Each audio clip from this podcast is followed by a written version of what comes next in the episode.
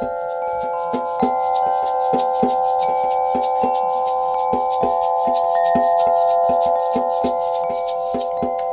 this is Karen. Hola, this is Gloria. Welcome to the Moving into Wellness podcast, where we aim to remove stigma around and discuss tools to manage everyday mental health issues. Let's all take a breath.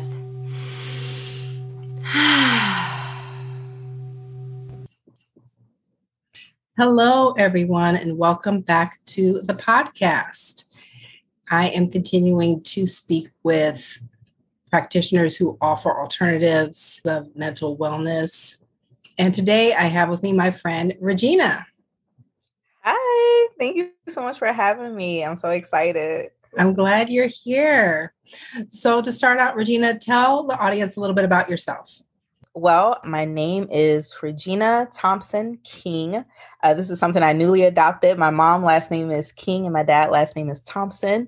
So I wanted to always incorporate her. I was born and raised in New Orleans, Louisiana, but I was raised a little bit with my grandmother who lived in Houston.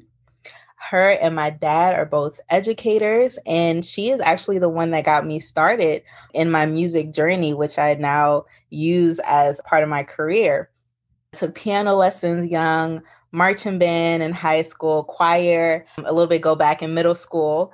And when I went to college, like I said, my on my dad's side, they were educators. So they always told me, get a job working with elementary school children. You'll never be out of work. So I was going on that path. And then I found music therapy.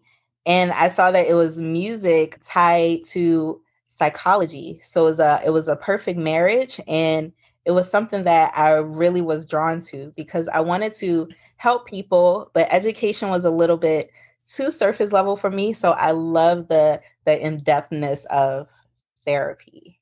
So yeah, I, I, I did that, and recently I finished Masters of Science program in yoga therapy, which is pretty cool.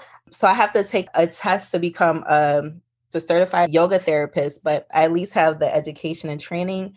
And more recently, I just got a Reiki certification. So that's an interesting new modality to be working with. Yeah. Oh, wow. Sounds exciting. So tell the audience about the community offering you have right now related to mental wellness. And you talked a little bit about how like what led you to studying it but like what it looks like right now in terms of your practice and what led you to that specialization? Well for one i love that you call it offerings. It's something about that word that just feels very sacred to me and the work that we do i feel is very sacred.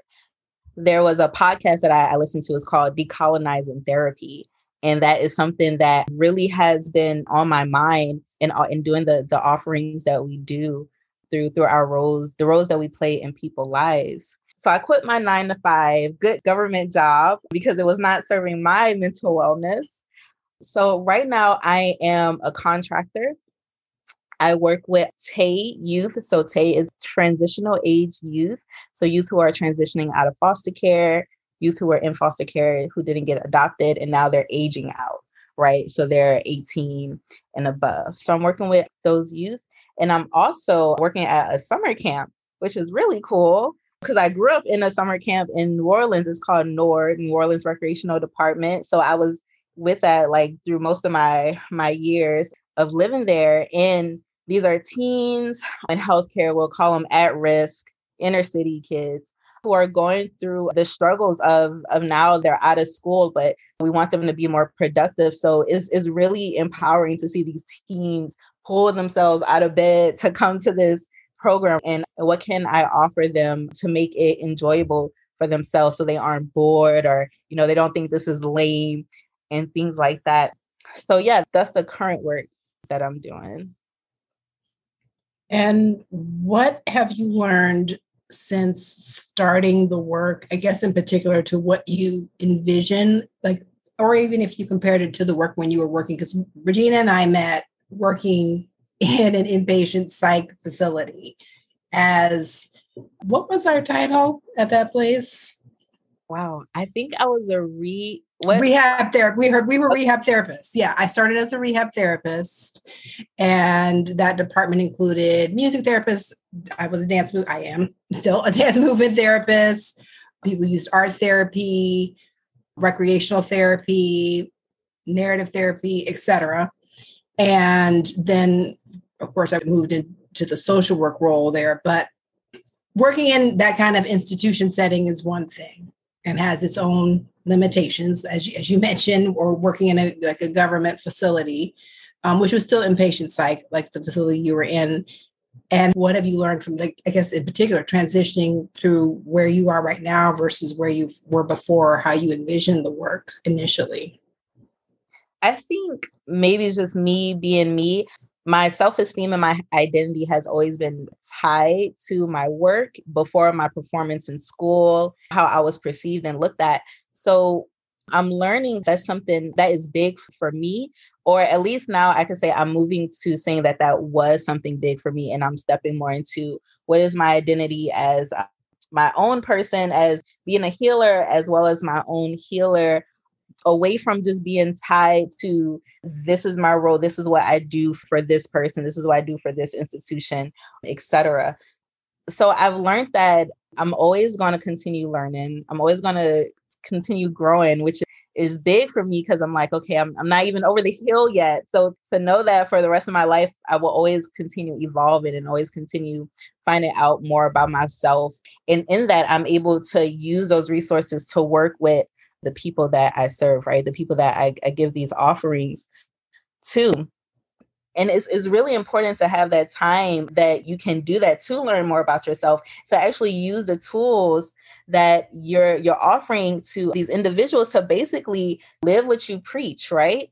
So that that's definitely something that I have learned to that that those spaces are important for yourself to hold those and yeah, and you'll never stop growing. But it's so important to have that identity for yourself and how you heal yourself and what makes your self worth right for yourself so you can have your cup full. So when you go and when you provide these services to other people, it is from a very authentic place.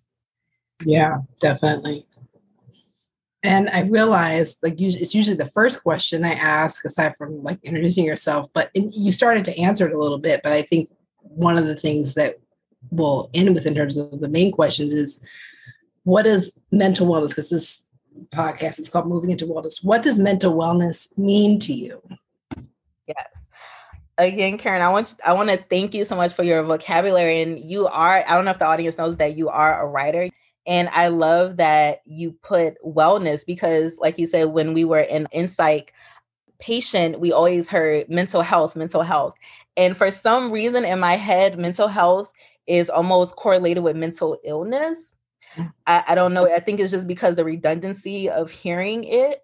So I love that you're saying mental wellness because it gets me out of that box framed institutional mind of always saying mental health and and what is it so for me mental wellness is just having a equal state of mind right in yogic philosophy, we say you can't be too on one extreme, so not too sad or not too happy.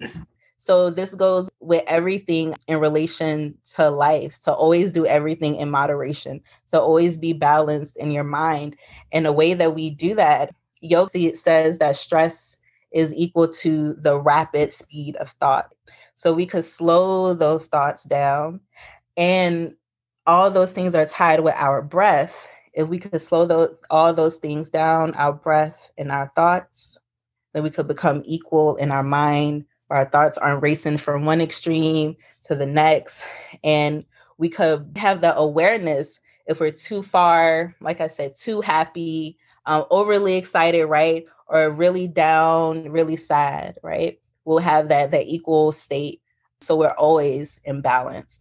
So that is mental wellness for me. Okay. And with what you offer, where can people find you? Where are, like, if you have online advertising where people can learn more about what you do, especially as your, it sounds like your practice is growing with yoga therapy and Reiki. Like, what, and I'm sure you'll be adding on these services down the road. Where can people find you? People can find me on right now Instagram and TikTok at the Healing Chord and chord like a piano chord. So C H O R D. Those are my main forms. I'm using simple practice, and I did see there's a space where I could try to go ahead and put my own website together. So I'm in the process of working on that. But as now, the two main platforms are Instagram and TikTok. Okay, that's great. I really appreciate you sharing one, your journey through how you came to music therapy and looking forward to seeing the different things that you'll be offering in the future, it sounds like. And the main word I took from what you said is balance. And that can be the challenge very often for people. But just, I appreciate you sharing your experience and hoping that people will check out your information, your offerings online. And I really appreciate people for tuning in. And I want to continue conversations with other practitioners so you, people will learn about all the things that are out there that people can access when they think about therapy and what that means. It can mean so many different things, it can look so many different ways. And this is just another way. So, learning about if people even knew yoga therapy exists, music therapy as an offering, now dance movement therapy, and even culturally specific offerings. When you talked about decolonizing mental health, which I also did a training in earlier this year, and then also how we become closer as practitioners to who and what we are and what we offer, how we have to live it, right? we have to live it for it to be authentic. So that message too is really important. I appreciate you going that. Please tune in for the next episode and we will continue conversations with people and about mental wellness. And I hope everyone has a great day. Hotline numbers we want to share the National Suicide Prevention Lifeline 1 800 273 8255. The LGBT National Hotline 888 843 4564.